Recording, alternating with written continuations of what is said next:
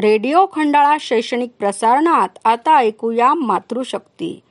सामर्थ्याने सातत्याने तू बांध पूजा कष्टाची. तुझीच ओळख होईल तुझला नित्य नव्या ध्येयाची. भारतीय वंशाच्या जागतिक ख्यातीप्राप्त महिलांची जीवन कहाणी प्रदर्शित करणारा कार्यक्रम मातृशक्ती.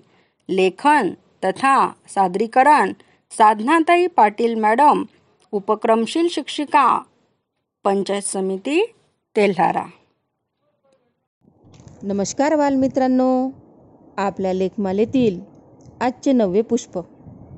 आपल्या भारतातील प्रत्येक क्षेत्रामध्ये उत्कृष्ट कार्य करणाऱ्या पहिल्या महिला यांची माहिती आपण लेखमालेत घेत आहोत.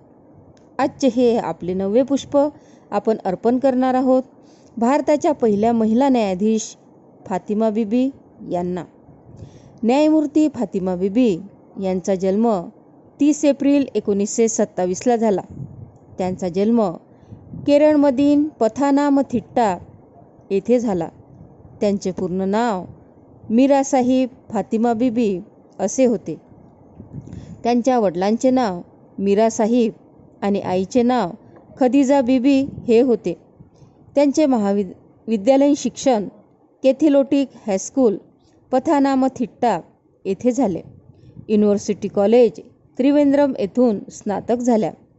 लॉ कॉलेज त्रिवेंद्रम येथून एल एल बी केले. एकोणीसशे अठ्ठावन्नमध्ये केरळमध्ये त्या मुन्सिप या पदावर नियुक्त झाल्या. एकोणीसशे अडुसष्टमध्ये त्यांनी न्यायाधीश म्हणून पदोन्नती मिळवली. एकोणीसशे बहात्तरमध्ये मुख्य न्यायिक मॅजिस्ट्रेट झाल्या. तर एकोणीसशे चौऱ्याहत्तरमध्ये त्या जिल्हा सत्र न्यायाधीश झाल्या. एकोणीसशे ऐंशीमध्ये आयकर अपिलीय ट्रिब्युनल येथे न्यायिक सदस्य आणि आठ एप्रिल एकोणीसशे त्र्याऐंशीमध्ये उच्च न्यायालयात न्यायाधीश म्हणून नियुक्त झाल्या. सहा ऑक्टोबर एकोणीसशे एकोणनव्वदमध्ये त्या सर्वोच्च न्यायालयाच्या न्यायाधीश झाल्या. त्या तामिळनाडूच्या राज्यपालही झाल्या. एकोणीसशे एकोणनव्वदमध्ये सर्वोच्च न्यायालयात न्यायाधीश होणाऱ्या त्या पहिल्या भारतीय महिला ठरल्या. चोवीस एप्रिल एकोणीसशे ब्याण्णवमध्ये त्या सेवानिवृत्त झाल्या. त्यांनी महिलांना न्यायाधीश होण्याचे दरवाजे उघडे करून दिले. आझाद भारताच्या पहिल्या सर्वोच्च न्यायालयाच्या न्यायाधीश होत्या. पुरुषांच्या क्षेत्रामध्ये जाऊन तिथे यशस्वीपणे कार्य करणे. त्या काळात महिलांसाठी मोठे अवघड काम होते. फातिमा बिबी यांनी ते करून दाखविले.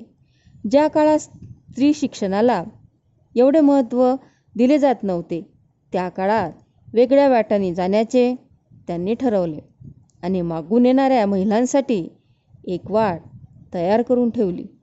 हेही महत्त्वपूर्ण आहे नाही का? त्यांच्या कार्यापासून मुलींनी नक्कीच प्रेरणा घ्यायला हवी. त्यांच्या या कार्याला मानाचा मुजरा आणि सलाम. चला तर मग त्यांच्या या कार्याला शब्दसुमनांनी अभिवादन करूया. शिक्षणासाठी हिमतीने टाकले वेगळे पाऊल. शिक्षणासाठी हिमतीने टाकले वेगळे पाऊल. मनाला लागली हळूच यशस्वी होण्याची चाहूल. मनाला लागली हळूच यशस्वी होण्याची चाहूल. मार्ग निवडला वेगळा. मार्ग निवडला वेगळा यशस्वी सार्थक झाली जीवनी. मार्ग निवडला वेगळा यशस्वी सार्थक झाली जीवनी. कर्तृत्वाचा ठसा उमटवला मनोमनी. कर्तृत्वाचा ठसा उमटवला मनोमनी. सुवर्ण अक्षरात इतिहास कोरला पानोपानी. सुवर्ण अक्षरात इतिहास कोरला पानोपानी.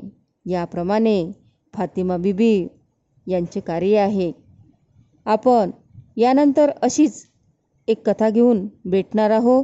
लगेचच. जय हिंद.